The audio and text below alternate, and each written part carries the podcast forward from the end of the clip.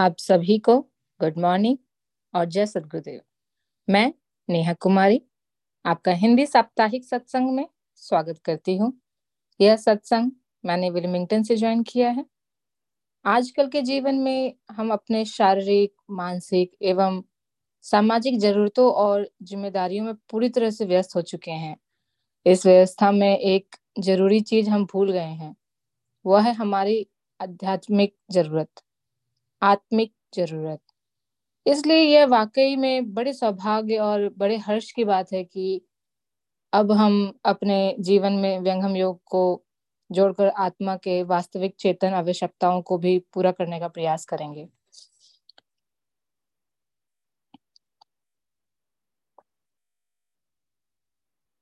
सर्वप्रथम आज के सत्संग में हम आह्वान करेंगे, सदगुरुदेव का स्वागत गान के माध्यम से। मैं सूर्या जी, जो कि मैरीलैंड से जुड़ी हैं, उनसे निवेदन करती हूँ कि वह स्वागत गान से स्वरवेद का, सदगुरुदेव का आह्वान करें। आप, सूर्या जी। जय सदगुरुदेव। गुड मॉर्निंग एवरीबॉडी स्वागत गान।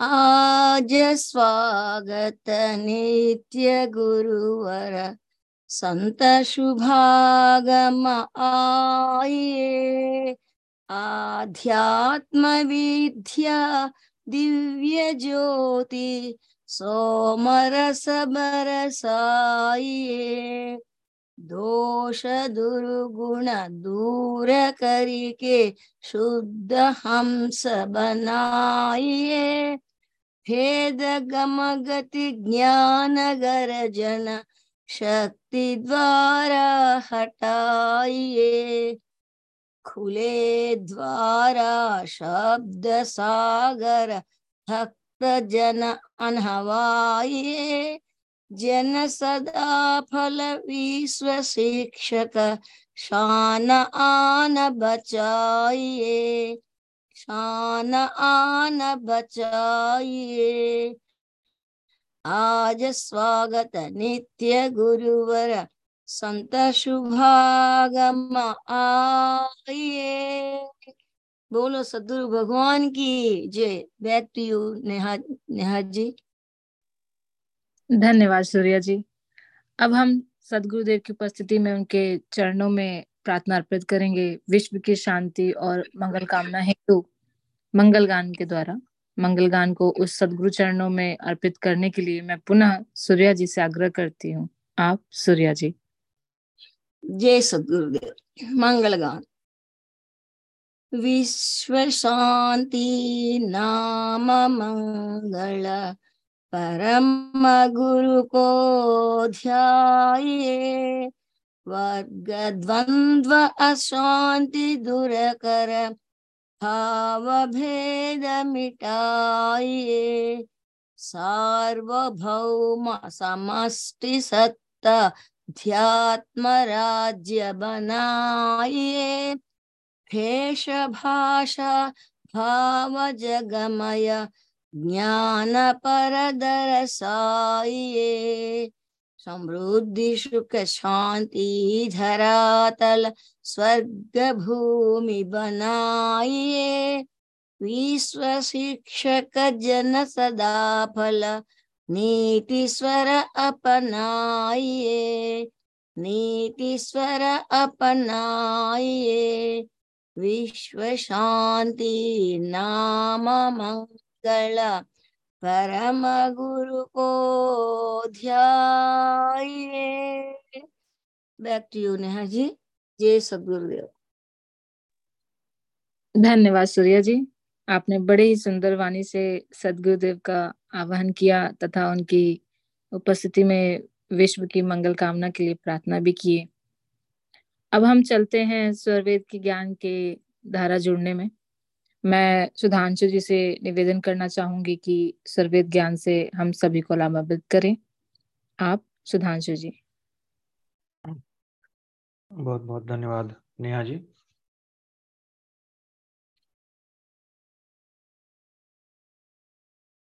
शरण शरण मैं शरण हूँ हे गुरु बंदी छोर।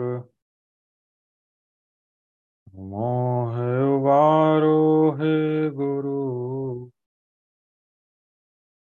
यह सो बार निहो। जनधीन वंदन करें। के विधि की जैसे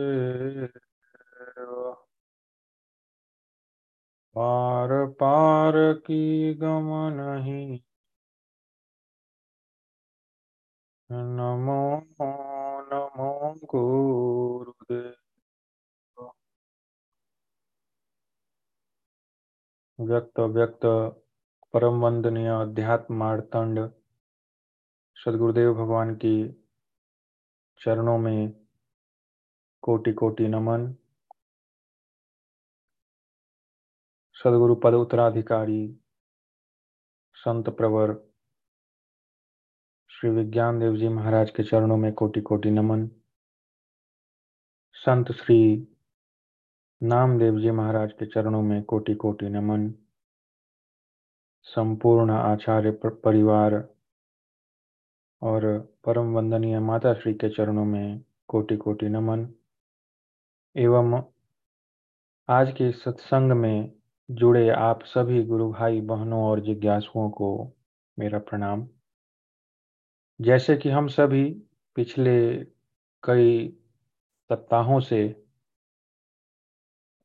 इस साप्ताहिक सत्संग में स्वर स्वरवेद ज्ञान के ऊपर चर्चा कर रहे हैं। विभिन्न विभिन्न विषयों पर स्वरवेद के जो दोहे हैं, हम उस पर चर्चा करते हैं। और इसी चर्चा के क्रम में आज हम लोग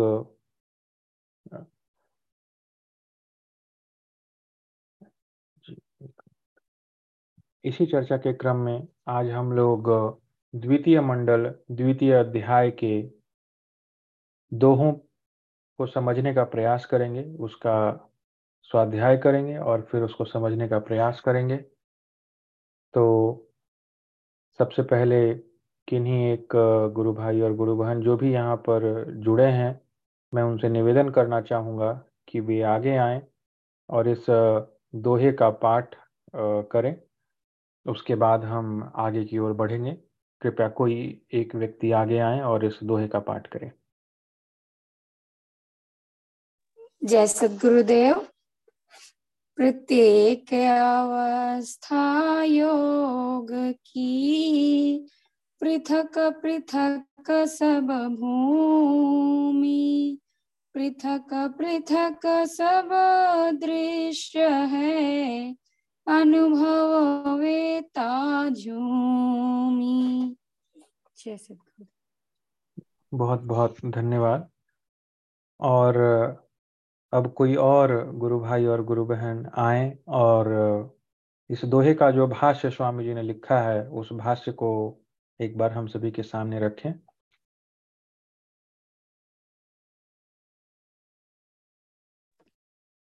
नमस्ते जय सदगुरुदेव राहुल अवस्थी। योग की प्रत्येक अवस्था की पृथक पृथक भूमि और उसके पृथक पृथक दृश्य होते हैं, जिन्हें अनुभवी तत्ववेकता साक्षात्कार अनुभव करते हैं। धन्यवाद।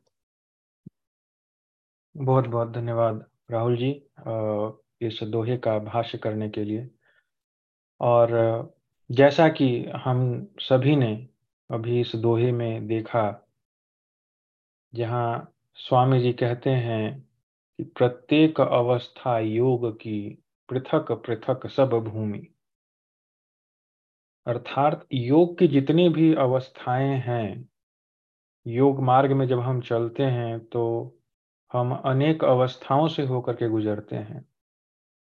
और उस हर एक अवस्था की अलग अलग भूमि है। अलग अलग भूमि है और उन अलग अलग भूमि पर अलग अलग दृश्य हैं। जिसको वही देखता है, उसका अनुभव करता है, जो उस पथ का पथिक होता है। तो इस दोहे में स्वामी जी ने योग से जुड़े हुए अनेक प्रश्नों का उत्तर भी दिया है और योग के अनेक अवस्थाओं का भी वर्णन किया है। जैसा कि अगर किसी से पूछा जाए, योग क्या है? तो एक तो अर्थ जो हम सभी लगाते हैं कि योग मतलब जोड़ तो जोड़ जो हो वो दो सजातीय वस्तु का हो तो आत्मा और परमात्मा दोनों चेतन हैं, दोनों सत्य हैं तो उनका जोड़ ही संभव है। तो योग वह माध्यम है जिनसे आत्मा और परमात्मा का जोड़ हो। किंतु इस दोहे में स्वामी जी ने योग की अनेक अवस्थाओं का वर्णन किया है और उस प्रत्येक अवस्था में अलग अलग भूमि की भी बात की है। तो सबसे पहले तो यह जानना ज़रूरी है कि योग है क्या? योग की यह अलग अलग अवस्थाएँ क्या हैं? उनकी भूमिया क्या हैं? तो अगर देखा जाए वर्तमान सृष्टि में तो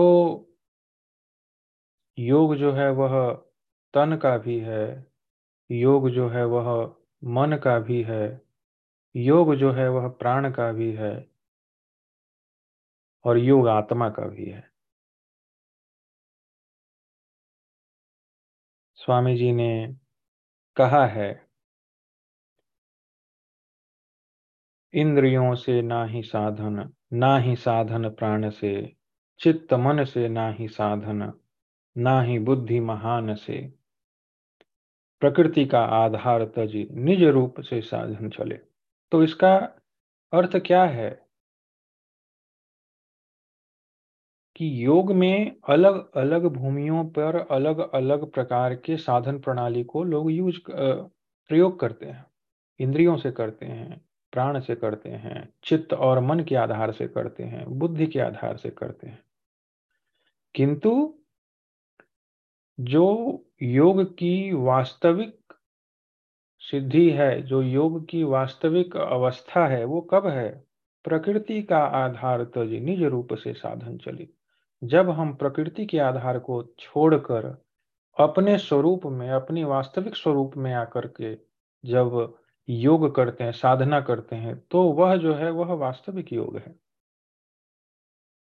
तो इसको समझने के लिए मैंने एक छोटा सा प्रेजेंटेशन बनाया है, शायद हम सभी को थोड़ा आसानी होगी समझने में।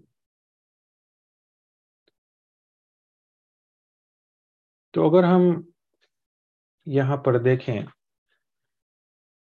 तो यह उन अलग अलग कहा जाए तो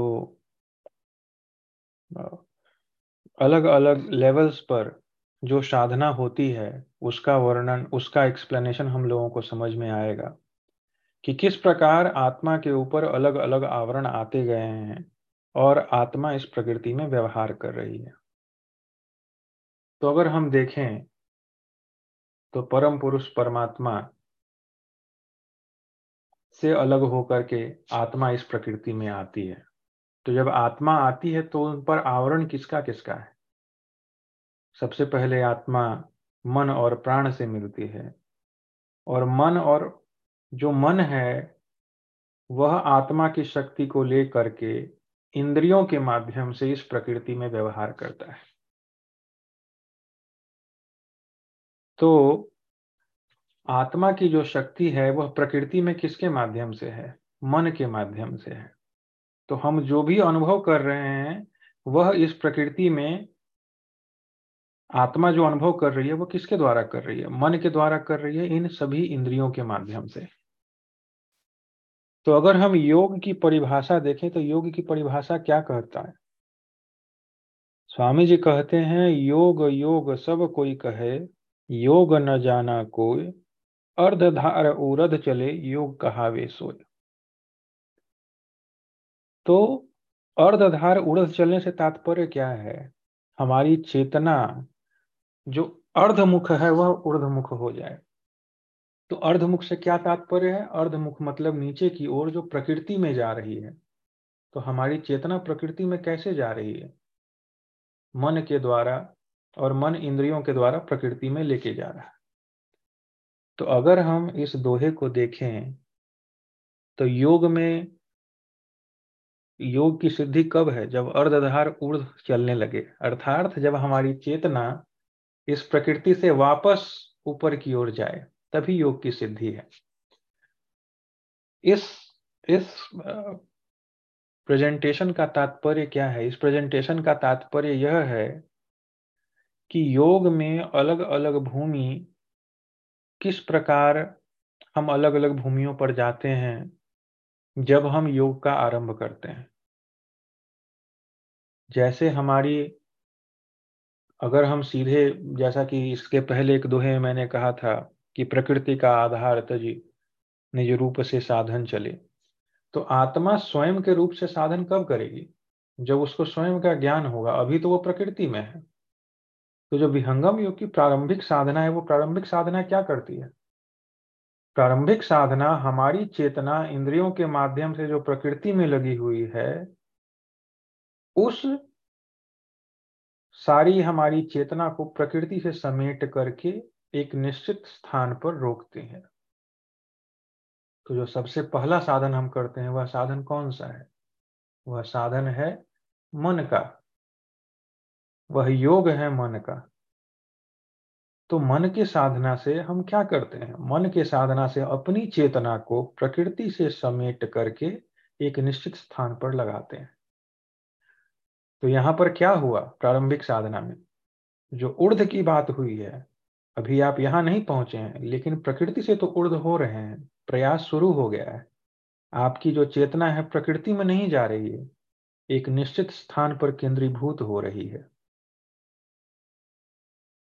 तो विहंगम योग में अलग अलग भूमियाँ बताई गई है। विहंगम योग में साधन प्रणाली की पाँच भूमियाँ हैं।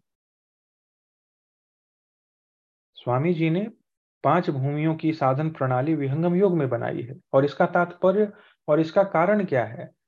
इसका कारण योग की सिद्धि के लिए अलग अलग भूमियों पर आत्मा के आ, के अंदर जो भी त्रुटि हैं मन और इंद्रियों के द्वारा उनकी शुद्धि हो।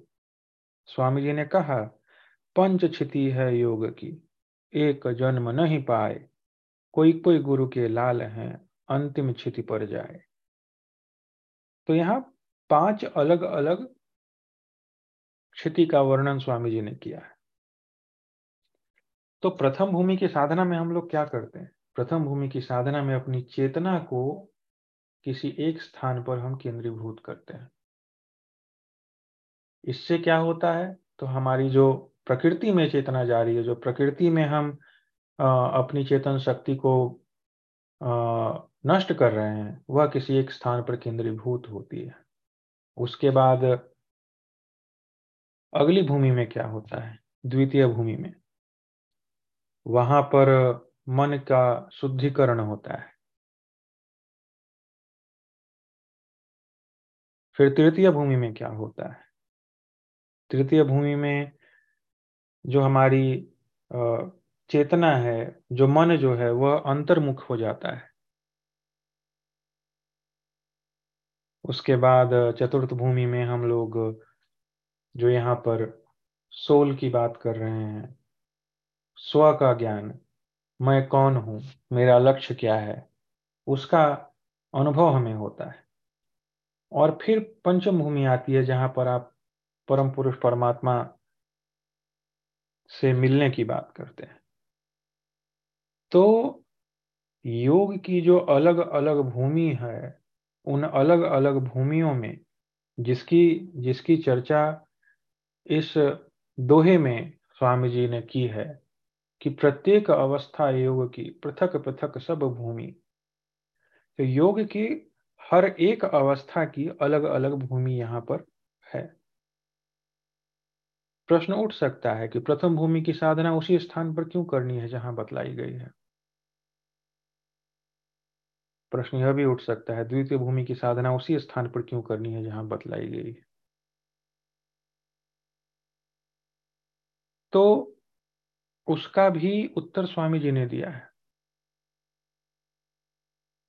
और वास्तविकता देखी जाए तो अनेक कथाओं के माध्यम से हम सभी इस गूढ़ रहस्य का श्रवण तो कर रहे हैं, किंतु हम इसका अनुभव नहीं कर पाए।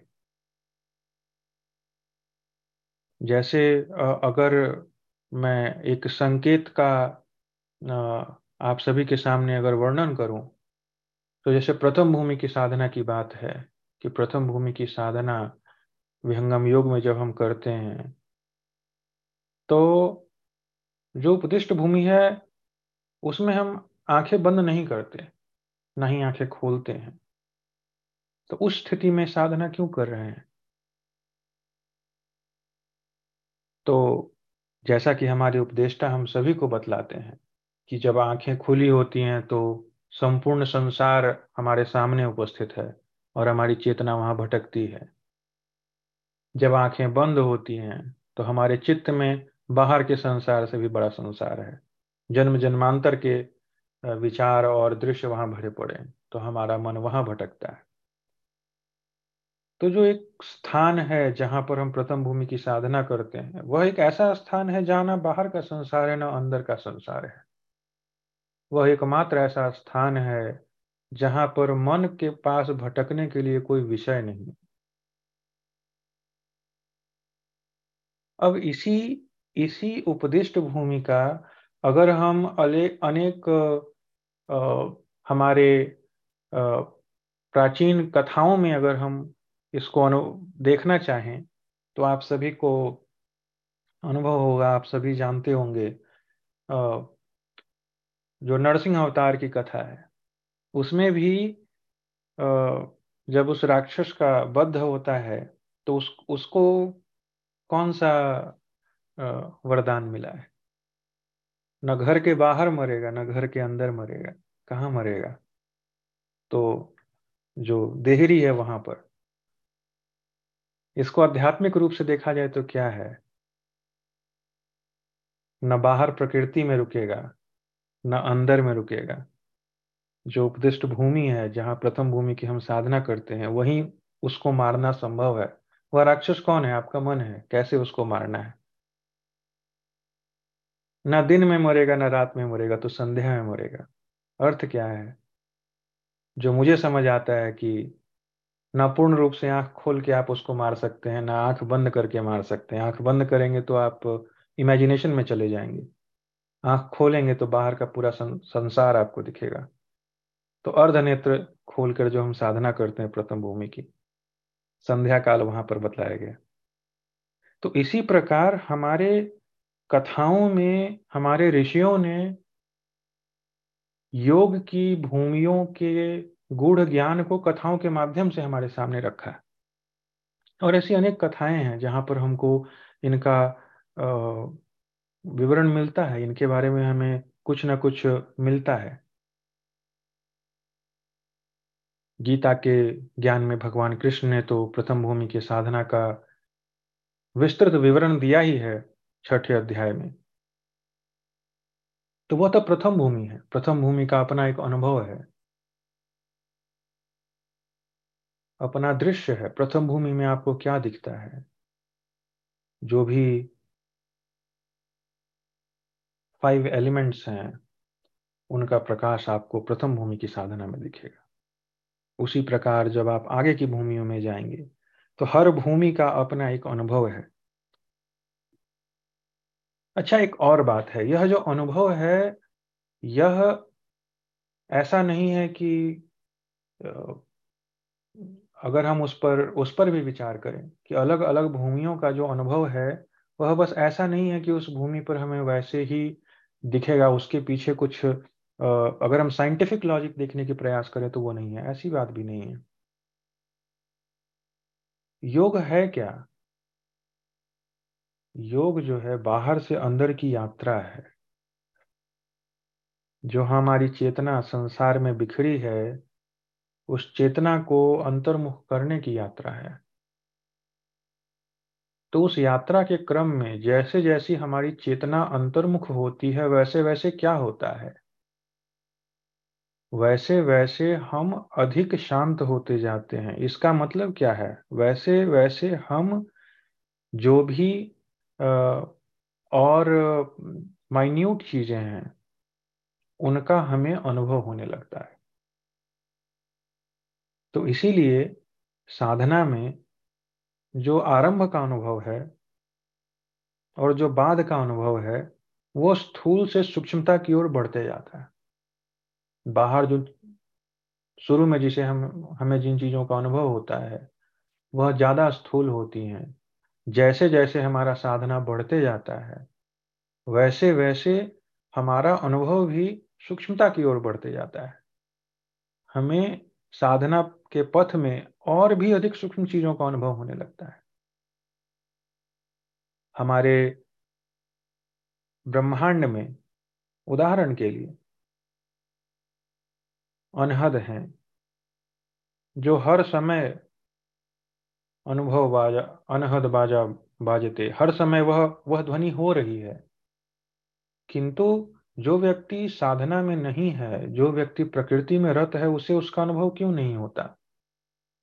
क्योंकि उसकी, उसके आसपास इतना शोर है, उसकी चेतना इतनी ज़्यादा प्रकृति में लगी है कि उसे उसका अनुभव नहीं है। इसको आप ऐसे भी समझ सकते हैं कि यदि आप घर में बैठकर एक टीवी पर कुछ प्रोग्राम देख रहे हैं और पीछे से कोई कुछ कह रहा है तो अगर आपका ध्यान उस टीवी पर चल रहे प्रोग्राम पर है तो आपको पीछे वाले व्यक्ति की आवाज़ नहीं सुनाई देगी। लेकिन बिना प्रोग्राम का आवाज़ कम किए भी अगर आप अपने ध्यान को उस व्यक्ति की ओर केंद्रित करें कि वह क्या कहना चाह रहा है तो संभव है कि धीरे धीरे आपको उनकी आवाज़ सुनाई देने लगी ठीक उसी प्रकार, ये जो साधना के अनेक अलग अलग भूमियों पर जो अनुभव हैं, वो ध्वनिया तो पहले से हो रही हैं। मैं जिन अनुभवों की बात कर रहा हूँ, वह तो प्रथम, द्वितीय कोटि के अनुभव हैं। और प्रकृति मंडल के अंदर के ही। तो वो ध्वनिया तो पहले से हो रही हैं, लेकिन ऐसा क्या है कि पहले उसका अनुभव नहीं हुआ और बाद में उसका अनुभव होने लगता है? तो यह वही है कि हमारी चेतना जो थी, अब केंद्रीभूत होने लगी है। अब हम अंतर्मुखी होने लगे हैं। और जब हम अंतर्मुखी होने लगे, जब हमारी चेतना उन भूमियों से होकर गुजरने लगी तो हमें उसका अनुभव होना शुरू हो गया। उसी के बारे में स्वामी जी ने यहाँ कहा कि पृथक पृथक सब दृश्य है। आप जब उन भूमियों से होकर गुजरते हैं, जब आप साधना पथ में आगे बढ़ते हैं तो अलग अलग जगहों पर आपको अलग अलग अनुभव होता है। किंतु इसमें भी एक विशेषता है। अलग अलग भूमियों पर हम सभी को अनुभव अलग अलग दिखते हैं किंतु किसी एक भूमि पर हम सभी का अनुभव एक समान ही होता है। यही तो स्वरवेद की विशेषता है। स्वरवेद वह ग्रंथ है जो स्वामी जी ने अपने समाधि अवस्था में लिखी है। इस ग्रंथ में स्वामी जी ने अपने साधन काल में हुए सारे अनुभवों का वर्णन किया है। आप हम सभी स्वरवेद का स्वाध्याय प्रतिदिन करते हैं। और हम सभी इस बात से पूर्ण रूप से, हम सभी को यह बात पता है कि ऐसे बहुत सारे दोहे हैं, ऐसे बहुत सारे अध्याय हैं, जिसमें स्वामी जी ने इस बात की चर्चा की है कि साधन काल में इस स्थान पर इस प्रकार की ध्वनि होती है। साधन काल में इस स्थान पर ऐसा अनुभव होता है। और जो उस भूमि के साधक हैं, वो उसका अनुभव भी करते हैं। जब सदगुरु की कृपा उन पर होती है। तो यह जो स्वामी जी ने योग की पृथक पृथक भूमि की और पृथक पृथक दृश्य का यहाँ पर वर्णन किया है, जब भी एक व्यक्ति जो योग मार्ग का पथिक है, वह इन भूमियों से होकर अपने योग की यात्रा में गुजरता है तो इन अलग अलग दृश्यों का उसे साक्षात्कार होता है।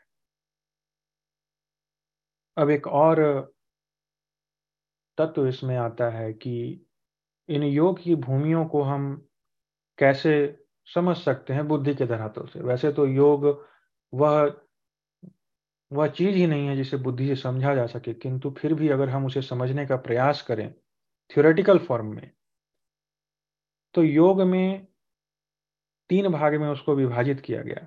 धारणा, ध्यान और समाधि। और जो हमारी प्रथम भूमि की साधना है, प्रारंभिक जो भी साधना है, वह धारणा की ही है। और धारणा में हमें अलग अनुभव होते हैं।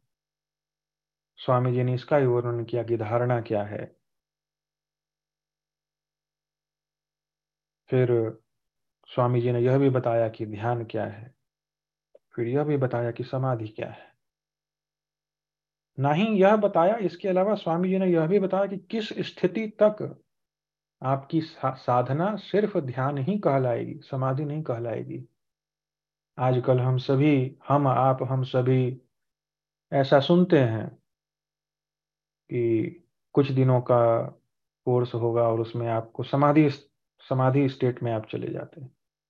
समाधि की अवस्था क्या है? धारणा की अवस्था क्या है? ध्यान की अवस्था क्या है? स्वरवेद में स्वामी जी ने इन सभी तत्वों पर विस्तृत रूप से प्रकाश डाला है। स्वामी जी क्या कहते हैं? मन बांधे सो धारणा, शब्दाकार सो ध्यान, शब्द स्वरूप समाधि है परम तत्व विज्ञान। स्पष्ट रूप से इसका वर्णन कर दिया। कि जिस प्रयास से हम अपने मन को बांधने का प्रयास कर रहे हैं, जिस साधना से हम मन को बांधने का प्रयास कर रहे हैं, वह धारणा है। तो इसको दूसरे रूप से हम ऐसा भी समझ सकते हैं, जब तक मन है, वैसी साधना पद्धति, जिसमें जब तक मन की उपस्थिति है, वह सारी साधना पद्धति वहाँ तक का संपूर्ण मार्ग धारणा के अंदर आता है। शब्दाकार सो ध्यान। तो ध्यान क्या है? ध्यान वह है, जब हम उस परम पुरुष को, उस परम पुरुष का ध्यान कर रहे हैं। किस धरातल पर? मन के धरातल पर नहीं, क्योंकि मन के धरातल पर तो आप धारणा में हैं। तो किस धरातल पर? आत्मा के धरातल पर। तो जब आत्मा के धरातल पर हम उस परम पुरुष का ध्यान करते हैं तो वह ध्यान कहलाता है। जब तक मन का धरातल है, जब तक मन की साधना है, जब तक मन का योग है वह ध्यान है ही नहीं, वह धारणा है। और समाधि क्या है? तो समाधि है, शब्द स्वरूप समाधि है। जब ध्याता और ध्यान एक जैसा हो जाए, एक हो जाए, तब समाधि है। स्वामी जी ने कहा है, ध्येय स्वरूप जब तक नहीं, तब तक जानिए ध्यान। ध्यान धारणा साध है, सिद्ध समाधि महान। तो जब तक जो ध्यान करने वाला है, वह ध्येय स्वरूप न हो जाए, तब तक आप ध्यान में है, तब तक आप समाधि में नहीं है। तो ध्यान और धारणा क्या है? वह साधन का विषय है। और जब आप उसमें सिद्ध हो जाते हैं, तब वह स्थिति समाधि है।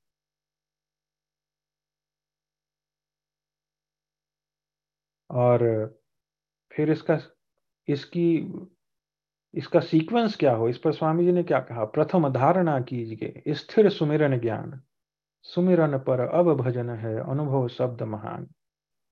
तो यहाँ पर इन तीन शब्दों का अगर हम अंतर समझें तो प्रथम धारणा कीजिए। धारणा के माध्यम से हम क्या कर रहे हैं? मन को केंद्रीभूत कर रहे हैं, मन को लय कर रहे हैं। फिर क्या है? स्थिर सुमिरन ज्ञान।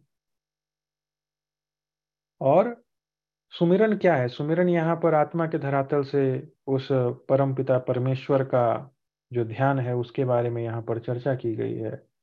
और सुमिरन पर अब भजन है, अनुभव शब्द महान। तो सुमिरन के पश्चात भजन की स्थिति आती है। तो यह तो कुछ दोहे हैं जिनको मैं इस विषय पर आपके सामने इसलिए रख रहा हूँ जिससे हम सभी को यह पता चले कि विहंगम योग का ज्ञान कितना महान है और कहाँ से कहाँ तक उसका फैलाव है। विहंगम योग का ज्ञान जो मन से आरंभ होता है, जो हमारी चेतना को इस प्रकृति में समेटने से आरंभ होता है और योग के सर्वोत्कृष्ट भूमि पर जहाँ समाधि है, वहाँ तक जाता है। इतने बड़े योग के समस्त जो भूमिया हैं, उन सभी को विहंगम योग की जो साधन पद्धति है, वो अगर हम कह सकें तो अपने आप में समेट लेती है। इसीलिए स्वामी जी ने कहा था, पंच क्षिति है योग की, एक जन्म नहीं पाए। यह योग इतना इतना विस्तृत रूप से इस योग की परिभाषा है और इस योग का जो मार्ग है, वह ऐसा है कि पंच क्षिति है योग की, एक जन्म नहीं पाए। कोई कोई गुरु के लाल हैं, अंतिम क्षिति पर जाए।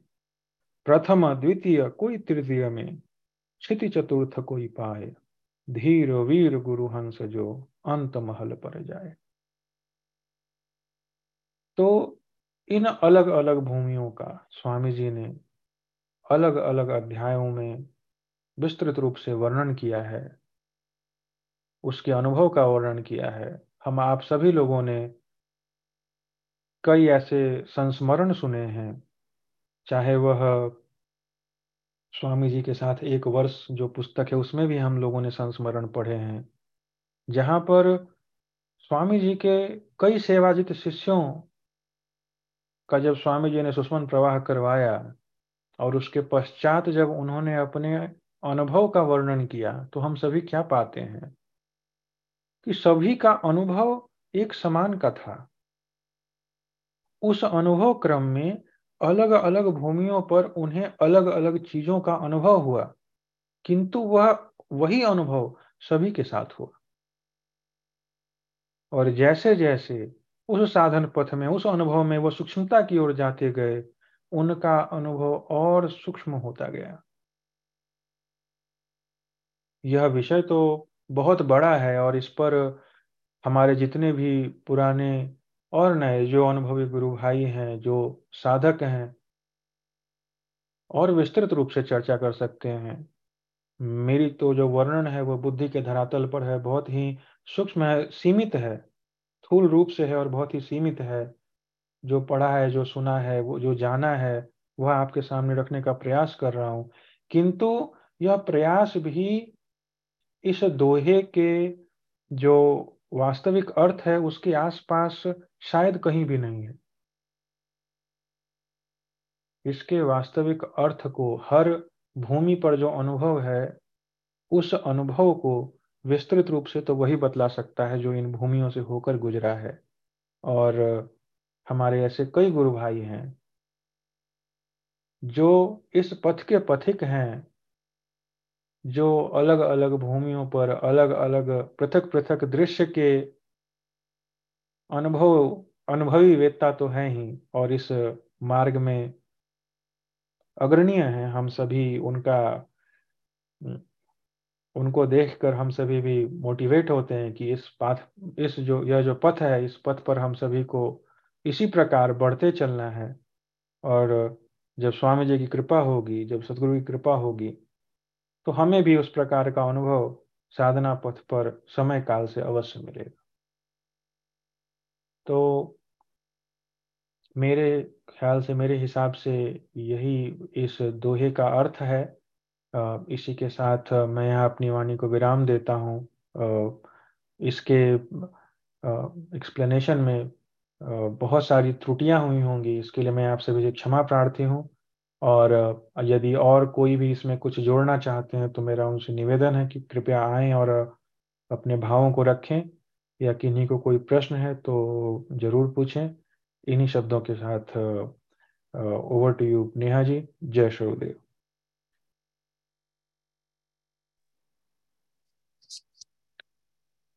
बहुत बहुत धन्यवाद सुधांशु जी सर्वे ज्ञान की इस धारा को हम तक पहुँचाने के लिए। मैं दर्शकों को आमंत्रित करना चाहती हूँ कि इस समय का उपयोग इस मंच पर आपके कोई भी प्रश्न पूछने के अवसर के रूप में करें। हमारी टीम निश्चिंत रूप से जवाब देने की कोशिश करेंगी। जो लोग पहली बार इस सत्र में शामिल हुए हैं, वे अपना परिचय दे सकते हैं। आप अपना नाम, स्थान, इस सत्र के बारे में आपको कैसे पता चला, साझा कर सकते हैं। तो कृपया स्वयं को अनम्यूट करें और आगे बढ़ें।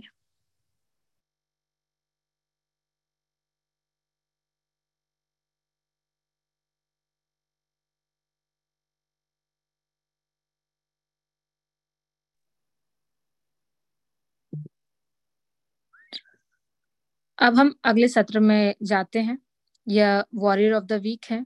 हम सभी जानते हैं ध्यान करने का सब... एक प्रश्न है जी प्रश्न प्रश्न। सॉरी टू इंटरजेक्ट बहुत सुंदर सुधांशु जी ने एक्सप्लेन किया। बहुत अच्छा लगा सुन करके।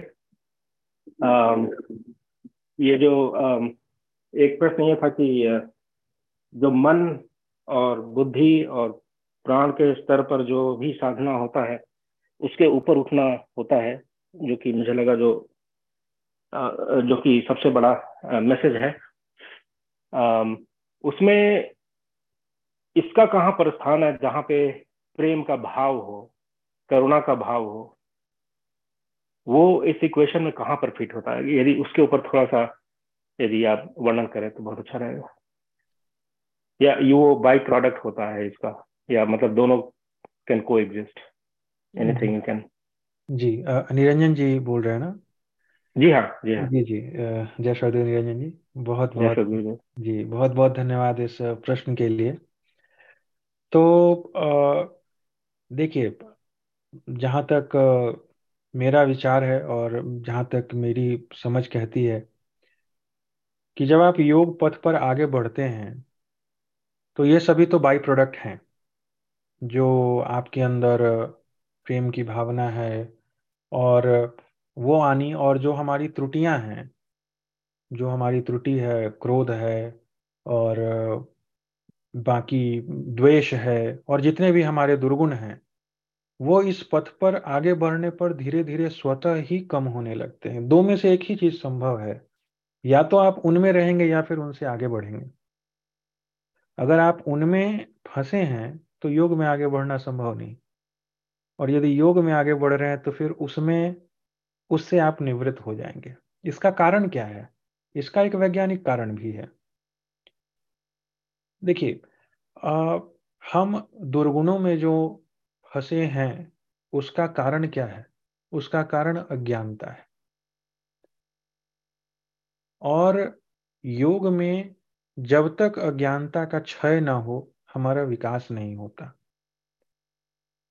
तो इसीलिए जैसे जैसे हम योग में आगे बढ़ते हैं जैसे जैसी हम जैसे जैसे हमारी जर्नी बढ़ते जाती है वैसे वैसे यदि हम ऐसे समझें तो प्रकृति से हमारा लगाव कम होते जाता है।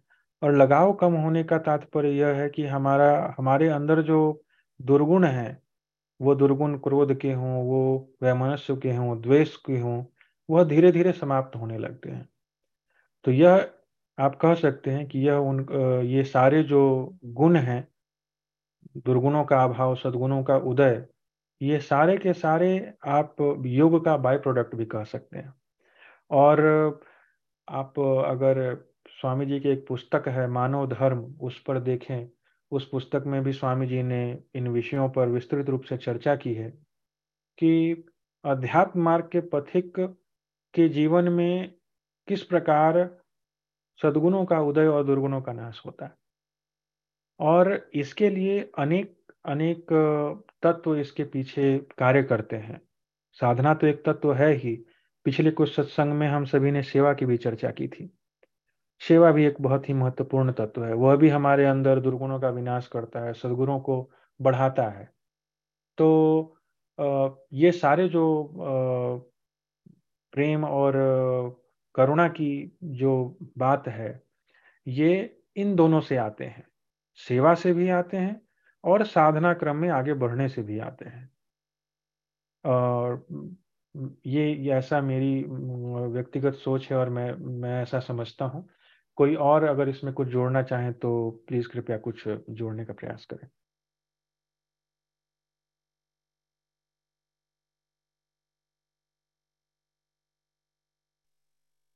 जी बहुत धन्यवाद सुधांशु जी। मेरा भी यही मानना था कि ये दोनों one can not exist without the other जब योग के मार्ग पर चल रहे हैं तो वो सब नेचुरली होता है। और आ, आ, मैं एक ये भी देख रहा था लेक्चर देख रहा था कि ज्ञान योग के ऊपर मैं देख रहा था कि कभी कभी होता है कि योग के मार्ग पर लोग कसर शुरू कर देते हैं और उसके बाद जो है वो बड़े भोगी बन जाते हैं। तो वहाँ पर जो है लैक ऑफ़ ये जो ज्ञान जो है, ये स्वरवेद का ज्ञान और योग का ज्ञान जो है वो वो बार बार जो है मन को सही रास्ते पर लाने का कोशिश करता है तो योगी जो है योग के मार्ग पर अग्रसर करते रह सकता है। तो डाइवर्जन नहीं हो सकता। जो क्योंकि बहुत ये जटिल मार्ग है और परसिवरेंस जो है बहुत इसमें वो है। और उस कॉन्टेक्स्ट में आप, आपने एक बहुत सही चीज़ बोला कि ये हिरण्य कशपु का जो और नरसिम्ह अवतार का जो है ये कहानी ये तो हमें नहीं पता कि ऐसा कोई घटना भी हुआ होगा, पर ये मन को नियंत्रण में लाने की ये ये मार्ग है। और ये जो जहाँ पर कि नासिका पर जो फोकस कर, करके उसके बाद प्रथम, द्वितीय, तृतीय योग पे आगे बढ़ने का जो ज्ञान है, ये लगता है कि वही अपने पुराणों में किसी मार्ग को दर्शन किया गया है कहानियों के हिसाब से, जो कि ये मैंने सोचा नहीं था। बहुत बहुत बढ़िया आपने इस चीज़ के बारे में बताया। सो बहुत बहुत धन्यवाद इसके के लिए। और क्योंकि जैसा वर्णन था कि न घर के अंदर, न घर के बाहर, न दिन में, न रात में और इस चीज़ को इतना बढ़िया से आपने इस चीज़ को जो क्योंकि भगवत गीता में भगवान कृष्ण ने तो बिल्कुल एक शब्द में बस एक सेंटेंस में लिखा है कि यहाँ पर फोकस करना है, बिल्कुल ऐसे बैठना है और और पर ये तो जो है पूरे पुराणों में भी लगता है कि इस चीज़ के ऊपर केंद्रित, मन को केंद्रित करने का जो है टेक्निक बताया जा रहा है। ये तो ये बहुत यूनिक चीज़ आपने इस चीज़ को शेयर किया। तो बहुत बहुत धन्यवाद उसके ऊपर। और ये कब पता चलता है सुधांशु जी की, व्यक्ति जो है प्रथम मार्ग से, के बाद द्वितीय मार्ग की ओर बढ़ सकता है? जहाँ पर कि तो इसमें क्या है कि जब नासिका के ऊपर फोकस करते हैं तो बार बार मन तो इधर उधर आता ही जाता रहता है। आँख थोड़ा सा खुला हुआ है, वहाँ पे फोकस कर रहा है। अगर बाहर देखें तो ऑफकोर्स मन विचलित रहेगा अंदर देखें तो वहाँ भी चित्त को देख दर्शन करता रहेगा। पर वहाँ पर भी केंद्रित करने पर भी तो मन जो है मन तो भटकता ही रहता है वहाँ पर भी। तो वो कैसे नियंत्रण करें? वो क्या है कि बार बार उसको लाते रहना होगा वहाँ पर फोकस करना होगा।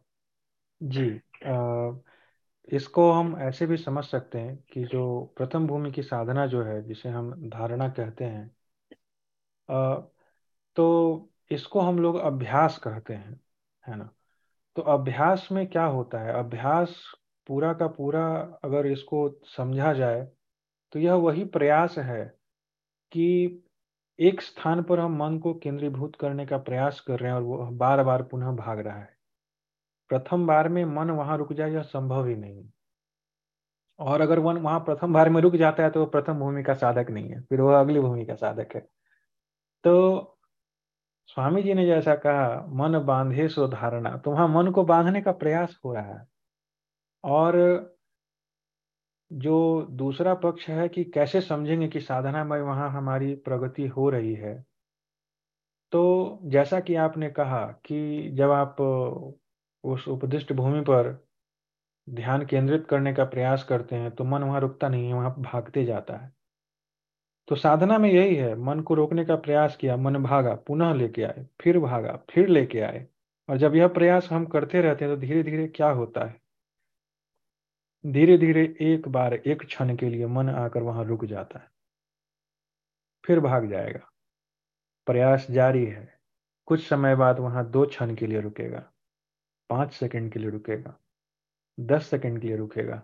और जैसे जैसे हमारी साधना बढ़ते जाएगी जैसे जैसे हमारा अभ्यास बढ़ता जाएगा, मन का उस उपदिष्ट भूमि पर रुक, रुकने का जो ड्यूरेशन है, जो समय है, वह बढ़ता जाएगा।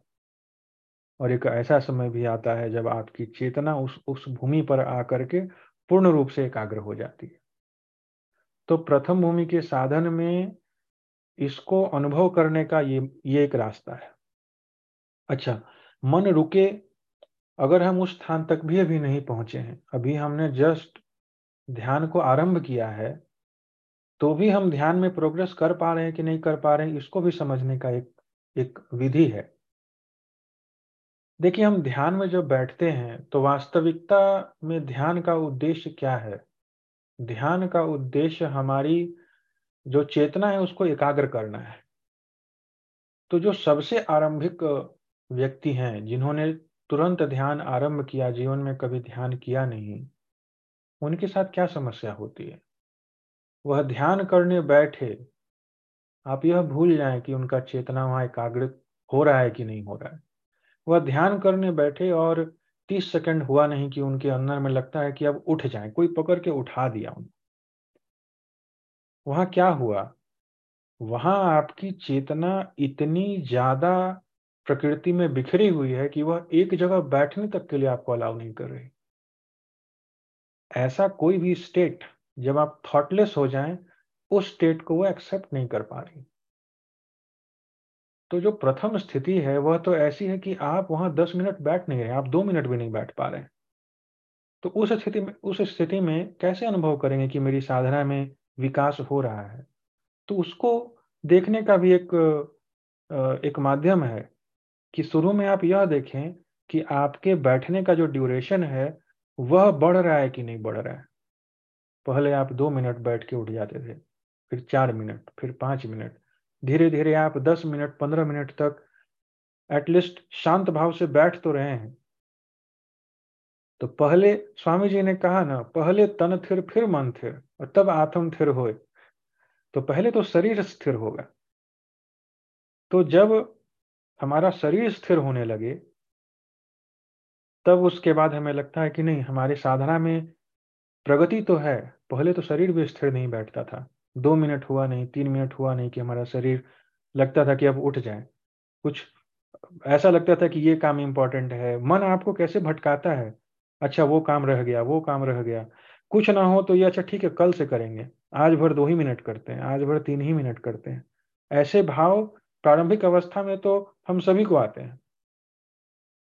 लेकिन प्रयास क्या है उन भावों को दबा करके वहाँ बैठने का? धीरे धीरे धीरे धीरे हमारा जो जो समयावधि है बैठने की वो बढ़ते जाती है। तो क्या हुआ वहाँ पर? हमारा शरीर जो है वो स्थिर हो गया। फिर उसके बाद जब शरीर स्थिर होता है, तब धीरे धीरे फिर मन के स्थिर होने के मार्ग पर हम बढ़ते हैं। तो फिर जिस स्थिति का आपने वर्णन किया कि for a fraction of second आपका मन उस उपदिष्ट भूमि पर रुका, लेकिन फिर भाग गया। लेकिन हम उस साधना में हैं, हम उस अभ्यास में हैं, वो भागेगा, हम उसको पकड़ के लाएँगे। और स्वामी जी ने तो मन के गुणों को बताकर, मन के बेसिक प्रॉपर्टीज़ को बता करके इस अभ्यास को करने में हमारा बहुत बड़ा, आप ऐसा कहें कि हेल्प स्वामी जी ने वही किया। कि मन का गुण क्या है? एक बार में एक सब्जेक्ट को पकड़ता है। एट अ सेम मोमेंट एक ही क्षण पर मन दो विषय में नहीं जा सकता। तो इसका अर्थ क्या है? इसका अर्थ यह है कि या तो हम उस उपदिष्ट भूमि पर देखेंगे, या हम कुछ और सोचेंगे। तो हमारा फोकस इस मुद्दे पर नहीं होना चाहिए कि मेरे मन में कोई और थॉट ना आए। हमारा फोकस इस पर होना चाहिए कि हमें बस उस जगह देखना है। और जब तक हम इस चीज़ को लेकर के कॉन्सियस हैं कि हमें उस उपदिष्ट भूमि पर देखना है, हमारा मन भाग ही नहीं सकता। बट ये एक एस्पेक्ट है। जब आरंभिक अवस्था में हम साधना करते हैं तो ऐसा होता नहीं। आपका चेतना भागता है, मन वहाँ से भागता है। तो अभ्यास में हम करते क्या है? वह भागा हम पुनः पकड़ के लाएँगे। वह फिर भागेगा, हम फिर से पकड़ के लाएँगे। और यही हमारा अभ्यास है। और जैसे जैसे अभ्यास बढ़ता जाता है वैसे वैसे सदगुरु की कृपा हम पर होती है और वह जो मन के उस उपदिष्ट भूमि पर रुकने का जो ड्यूरेशन है, जो टाइम फ्रेम है, वह बढ़ता जाता है। और जैसे जैसे वह टाइम फ्रेम बढ़ता जाएगा, आपका मन एकाग्र होता जाएगा। और एक समय आएगा कि जब सदगुरु स्वयं आपको दूसरी भूमि के लिए जब आप योग्य हो जाएँगे तो आपको उस भूमि का उपदेश हो जाता है। आप अगर बहुत सारे संस्मरण को सुना होगा आपने। सदगुरु कई प्रकार से उपदेश करते हैं। एक तो है कि आप सदगुरु के दर्शन करने के लिए गए, वहीं पर स्वामी जी ने आपको अगली कोटि की, का उपदेश कर दिया। गुरु के समक्ष तो आप पूर्ण रूप से खुले हुए हैं। वह तो देख रहा है कि आपका अभ्यास कहाँ तक पहुँचा, कहाँ तक हुआ है। तो अगर आपने प्रथम भूमि की साधना पूरी कर ली है तो आप आप दर्शन करने गए, वहीं आपको द्वितीय भूमि का उपदेश हो गया। कई बार ऐसा होता है कि शिष्य दूर है, दर्शन करने नहीं जा पाया है अभी। किंतु उसकी, उस कोटि की साधना पूरी हो गई है। अगली कोटि में जाने का समय हो गया है। स्वामी जी स्वप्न में भी आकर के उसको अगली कोटि का उपदेश कर देते हैं। विहंगम युग में ऐसे अनेक संस्मरण भरे पड़े हैं। तो कोटि बदलने की चिंता हमें करनी ही नहीं है। हमें बस जो आदेश मिला है, जिस भूमि का ज्ञान मिला है, उसका प्रयास, उस पर साधन अभ्यास करते रहना है। जैसे ही समय पूर्ण होगा, जैसे ही हमारी साधना पूर्ण होगी, अगली भूमि का उपदेश स्वामी जी किसी न किसी माध्यम से हमें ज़रूर कर देते हैं। तो विहंगम योग का तो ऐसा ही पथ है, ऐसा ही ज्ञान है और इसी प्रकार विहंगम योग में सभी गुरु भाई बहन प्रगति करते रहे हैं। धन्यवाद निरंजन जी, धन्यवाद नेहा जी। बहुत धन्यवाद Sudhanshu ji for the clarity एक और प्रश्न ये था कि जब नासिका के ऊपर जब धारणा कर रहे हैं तो उस वक्त क्या सोचना है? मन मन मन में क्या बस देख रहे हैं? क्योंकि मन तो ऐसा होता है कि जहाँ भी आप, आपकी आँख जहाँ देख रही है उसी के बारे में थोड़ा देर क्षण के लिए सोचता है। तो जब नासिका के ऊपर कर रहे हैं तो उस वक्त मन को कहाँ पर रखना है? मन को क्या करना है? मन को क्या बस नासिका के टिप को देखना है या उसको सोचना है कि हाँ ये हम टिप को देख रहे हैं? आ, तो देखिए इसको अगर मैं आपको थियोरेटिकल प्रोस्पेक्ट में समझाऊं तो यहाँ पर दो चीज़ हो रहा है ठीक है? आपने खुद दो अवस्थाओं का वर्णन किया। पहला अवस्था वह है मुझे उस जगह पर देखना है और दूसरा क्या था? या मुझे कुछ और सोचना है? तो इस इस दोनों परिप्रेक्ष्य में हमारी मन की स्थिति क्या है? जब आप पहले फ़ेज़ में हैं, उस स्थान पर देख रहे हैं तो आपका मन वहाँ पर है। और जैसे ही आप सोचने की बात की, आपका मन चित्त में चला गया। है ना? तो जब तक हमारा हमारा हम इस बात के लिए अवेकंड रहेंगे कॉन्शियस रहेंगे कि हमें उस स्थान पर देखना है, तब तक हमारा मन जो है उसी स्थान पर रहेगा। जैसे ही कोई थॉट हमारे मन में आया, हमारी चेतना वहाँ से हट जाएगी। हम उस स्थान पर देख नहीं पाएँगे। आप या तो उसके आसपास स्थान पर देख रहे हैं और कोई भी थॉट्स तभी आएगा जब आपका जो, आपकी जो दृष्टि है, वो उपदिष्ट भूमि से हटेगी। जब तक आपकी दृष्टि उस उपदिष्ट भूमि पर रहेगी थॉट्स नहीं आएँगे। और जब तक थॉट्स आएँगे, तब तक आपकी दृष्टि उस उपदिष्ट भूमि पर नहीं रहेगी। तो यह अंतर है। तो हमें सिर्फ़ देखना है। जब तक हम वहाँ देखते रहेंगे, तब तक हमारे मन में थॉट्स नहीं आ सकते। बहुत बहुत धन्यवाद। Thank you for the clarification I think बहुत अच्छा रहा। और एक और ये चीज़ था कि ब्रह्म मुहूर्त में वो साधना का एलिवेशन कैसे हो जाता है? ऐसा क्या होता है ब्रह्म मुहूर्त के समय में? ये तीन बजे से लेकर पाँच बजे भोर के बीच में जो दो घंटे का जो विंडो है, उसमें माया जी ने पहले वर्णन किया था बट एक बार अगर आप रिफ्रेश कर दें तो अच्छा रहेगा। Thank you ji.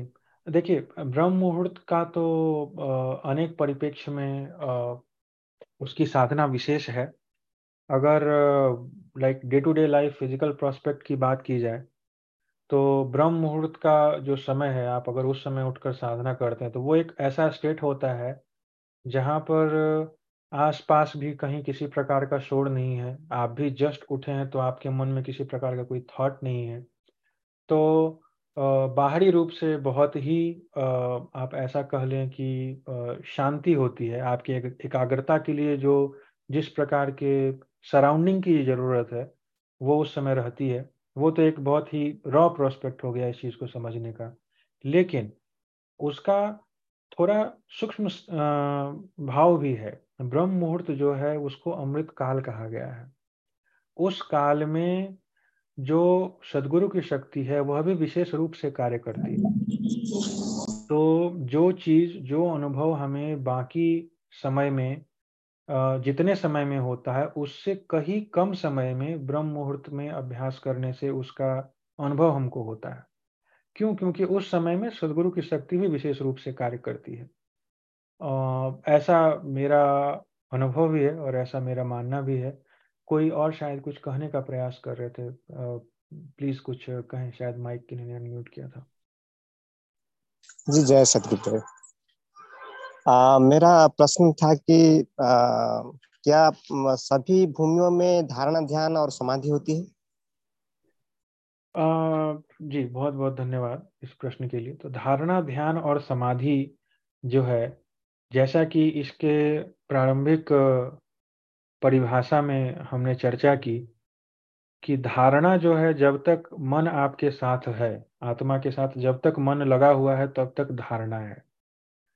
तो साधना की वो सभी भूमिया, जहाँ तक मन आपके साथ है, विहंगम योग में प्रथम तीन भूमिया जो है, प्रथम, द्वितीय और तृतीय। ये तीनों भूमिया जब तक मन, आत्मा के साथ है, ये तीनों भूमि आपके धारणा में आती है। यहाँ ध्यान नहीं है, यहाँ समाधि नहीं है, यहाँ सिर्फ़ धारणा है। और फिर उसके आगे की भूमि, जहाँ पर आत्मा अपने लेवल से कहें तो।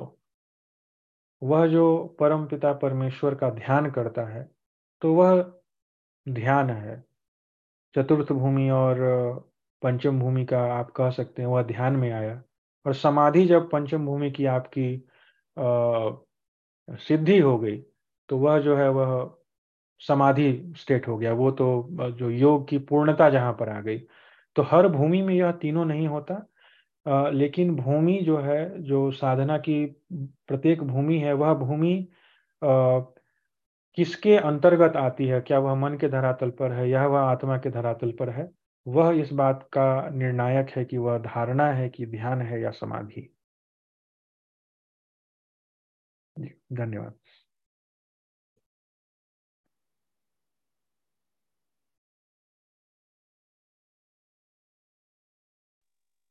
बहुत बहुत धन्यवाद सुधांशु जी। आम, आम, तो ब्रह्म मुहूर्त में जो है सदगुरु की शक्ति थोड़ी मतलब विशेष रहती है जो कि इसलिए जो है और मन शांत रहता है तो बहुत कंड्यूसिव रहता है इसलिए शायद उसे ब्रह्म मुहूर्त भी बोलते हैं। और और दूसरी एक और चीज़ मैंने नोटिस कर रहा हूँ कि अध्यात्म के लिए तो अच्छा है ही और भौतिक दुनिया के लिए भी अच्छा ही है क्योंकि यदि सुबह उठने का प्रयास करें तो सारा दिन का जो है आइटिनरी आपके आँखों के सामने दिखता है। और मनूवर करना भी बहुत आसान हो जाता है, जैसा मुझे लगता है। तो तो इसलिए जो है हम लोग के मतलब अध्यात्म और भौतिक दोनों तरफ़ में इसका अच्छाई है। और इसीलिए जो है हम लोग के संस्कार में, हम लोग के संस्कृति में जो है ये इस चीज़ को रिकमेंडेड था जो कि हज़ारों साल से लोग करते थे जो इस मार्ग पे चल चलना चाहते थे। जी। तो बहुत बहुत धन्यवाद। जय सदगुरुदेव मैं लालमणि बोल रहा हूँ। अभी जो निरंजन जी ने जो बात की उसी पे बस एक एक शब्द मैं कहना चाहूँगा। कि निरंजन जी, आपने जिस जिस चीज़ को अनुभव किया ब्रह्म मुहूर्त में उठ करके, जैसे आपका दिन भर का आइटिनरी तैयार हो जाता है तो इसी तरह की बात बड़े स्वामी जी, सदगुरु सदाफल देव जी महाराज ने एक पुस्तक में भी लिखी है। वो कहते हैं कि प्रत्येक साधक को ब्रह्म मुहूर्त में उठना चाहिए, न सिर्फ़ ध्यान साधना करने के लिए, बल्कि जीवन में जब भी कोई बड़ा कदम उठाना हो, कोई बड़ा निर्णय लेना हो, कुछ गहरा डिस्कशन करना हो तो ऐसी चीज़ों के लिए ब्रह्म मुहूर्त में उठ करके ही उस समय जो आपके अंदर विचार आते हैं, उस समय जो आप, जो डिस्कशन करते हैं, जो थॉट प्रोसेस होता है, जो निर्णय लेते हैं, वो कह सकते हैं कि उस समय के लिए सबसे बेस्ट निर्णय होता है, सबसे बेस्ट डिसीज़न होता है। तो वैसे भी मतलब इस प्राकृतिक संसार में भी स्वामी जी कहते हैं कि संसार को चलाने के लिए भी जब कुछ वैसे निर्णय लेना हो तो ब्रह्म मुहूर्त में उठ करके ही उसी समय उसके उस विषय पे चिंतन मनन करना चाहिए और निर्णय लेना चाहिए। तो वो उसकी सफलता प्राप्ति के संभावनाएँ बढ़ जाती है। तो बस मैं यही कहना चाह रहा था। जय सदगुरु जी हाँ थैंक यू लालमणि जी। इस चीज़ को रीइंफोर्स कर, करने के लिए कि सदगुरु जी ने भी इस इस चीज़ का वर्णन किया ये थैंक यू जी जय सदगुरुदेव माया बोल रही हूँ। एक और चीज़ मैं ऐड करना चाह रही थी जैसे सदगुरु की एनर्जी ब्रह्म मुहूर्त के समय ही रहता ऐसा नहीं है। सदगुरु की energy twenty four by seven है। पर हम उस एनर्जी को लेने के लिए हमारे लिए अनुकूल समय वो है, जहाँ हमें जिस तरह से सुधांशु जी ने बताया कि सुबह हमारी हमारा मन शांत होता है, हम थकान से दूर, आराम से सुबह सो के उठते हैं एक नई ऊर्जा के साथ। और दिनचर्या हमारी शुरू नहीं हुई है, जो प्रकृति से जुड़ी हुई है तो हमें प्रकृति का भी उतना इंटरफेरेंस नहीं है उस समय। तो इसलिए वो समय अनुकूल है हमारे लिए फोकस होने के लिए। मन को इतने विषय नहीं मिलते कि आ, उसको हमें केंद्रित करने में ज़्यादा हमारी एनर्जी लगे। हम हमारा ध्यान जल्दी लगेगा।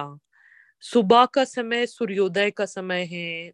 प्रकृति का भी एक नई ऊर्जा के साथ नया दिन का शुरुआत है और हमें भी हमारा मन को शांत रखने के लिए वो समय अनुकूल है। ऐसा नहीं है कि स्वामी जी की एनर्जी उसी टाइम पे कार्य करती बट हम उसको ग्रहण बेहतर तरीके से वो समय कर सकते जो हमें सारे इंटरफेरेंस से दूर होकर ध्यान लगने में मदद करे। तो यह बात है। बस यही ऐड करना चाह रही थी। जय Sadguru. Thank you Maya ji for the more clarity actually really appreciate I think that is the whole essence of satsang ये सारे जो um, ये सब तो पुस्तक पढ़ने से भी ज्ञान नहीं प्राप्त हो सकता है सब पूछा जाए तो। इसीलिए जो है सत्संग बहुत बड़ा इम्पोर्टेंट पिलर है सेवा साधना के साथ सत्संग क्योंकि ये सब जो डिटेल्स हैं या तो किसी आश्रम में गुरु की कृपा से मिल सकती है या फिर इस तरह के सत्संग के फोरम से ही पता चल सकता है। तो बहुत बहुत धन्यवाद।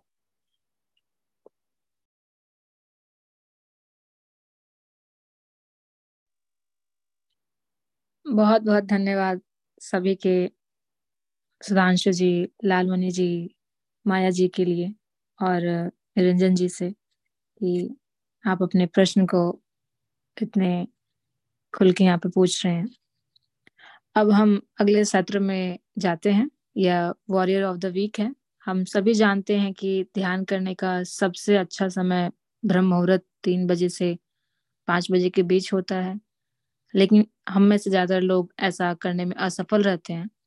इसे प्रोत्साहित करने के लिए नेवी ने इस कार्यक्रम की शुरुआत की है, जहाँ प्रतिभागी ब्रह्म मुहूर्त वॉरियर नामक व्हाट्सएप ग्रुप में शामिल होते हैं और प्रत्येक प्रतिभागी स्वयं ब्रह्म मुहूर्त ध्यान का अभ्यास करता है। शामिल होने के लिए कोई सत्र नहीं है। एक बार जब आप ध्यान कर लेते हैं तो आप ग्रुप में स्थित डन की स्थिति में भेज देते हैं या भेज सकते हैं। यदि आप व्हाट्सएप ग्रुप में शामिल होने के लिए इच्छुक हैं तो कृपया हमें बताएँ और हम आपको लिंक भेज सकते हैं। इस सप्ताह के वॉरी ऑफ़ द वीक हैं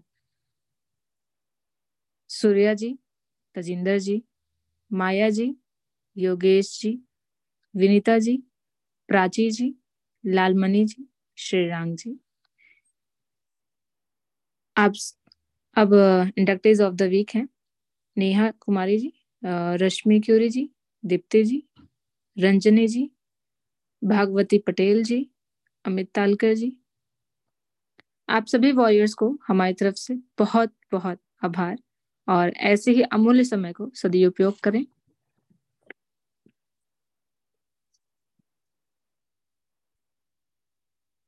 अब हम आज के सत्संग के अंतिम चरण में पहुँच गए हैं। इस चरण में हम वंदना आरती और शांति पाठ करेंगे। गुरु वंदना के माध्यम से हम गुरु चरणों में अर्पित करेंगे। सूर्या जी से आग्रह करती हूँ कि वंदना के अंतिम चार लाइन करें। आप सूर्या जी। जय सदगुरुदेव प्रभु कल्प संत समाज उत्तम सर्वधर्म आचार्य है। जिमिनाध्य आश्रित सिंधु के है। विश्व पथमय कार्य है। प्रभु सत्य संत समाज तेरा आप रक्षा कीजिए। जन सदा फल ज्ञान भक्ति वृद्धि दिन दिन कीजिए। जय सदगुरु भगवान की जय back to you Neha ji. धन्यवाद सूर्य जी। आरती आरती के माध्यम से हम संशय को दूर करने की मांग करते हैं और सदगुरु चरणों में अपने आप को समर्पित करते हैं। सूर्या जी से आग्रह आग्रह है कि वह आरती के चा, अंतिम चार लाइनें सदगुरु चरणों में अर्पित करें एवं आप सभी लोगों से प्रार्थना है कि आप अपने अपने स्थान पर खड़े हो जाएँ आरती के लिए। Over to you Surya ji. आरती। गुरु मूर्ति गति चंद्रमा, सेवक नयन चकोर, पलक पलक दिरखत रहे गुरु मूर्त की ओर। श्वेत, श्वेतमय, श्वेत है श्वेत श्वेतमय श्वेत तीन पाद अमृत भरा श्वेत महानद श्वेतम अष्ट चक्र सब शून्य पर धर अधरा के पार तहा सदा फल घर किया भूली पड़ा संसार भूली पड़ा संसार। बोलिए सदगुरु भगवान की जय। Back to you Neha ji. धन्यवाद सूर्या जी। सभी लोग अपने अपने स्थान पर वापस बैठ जाएँ शांति पाठ के लिए। शांति पाठ विश्व की शांति एवं मांगल कामना के लिए सूर्या जी से निवेदन है कि वह अंतिम चार लाइन से शांति पाठ करें। Over to you Surya ji. शांति पाठ। हे प्रभु शांति स्वरूप हो, शांति शांति मय शांति शांति शांति जन शांति हो, पूर्ण शांतिमय शांति। हे प्रभु शांति प्रदान कर, दूर सर्व अशांति। देव सदा पल शांतिमय, शांति शांति, सुख शांति। सदगुरुदेव भगवान की जय। Back to you Neha ji. धन्यवाद सूर्य जी। आपने बड़े ही सुंदर और भावपूर्ण वाणी से वंदना, आरती एवं शांति पाठ से सत्संग को समापन की ओर ले गए। आपका बहुत बहुत धन्यवाद। आप सभी के सेवा से आज का यह सत्संग सफल हुआ। अब, यहीं पर सत्संग को हम समाप्ति की ओर घोषणा करते हैं। जो भी लोग आज के सत्संग को ज्वाइन किए हैं, सभी को धन्यवाद। तथा आप सभी से आग्रह है कि आज के सत्संग में जो भी सीखा, उसे अपने जीवन में उतारे एवं अपने अंदर चिंतन करें। सभी को धन्यवाद। जय सदगुरुदेव।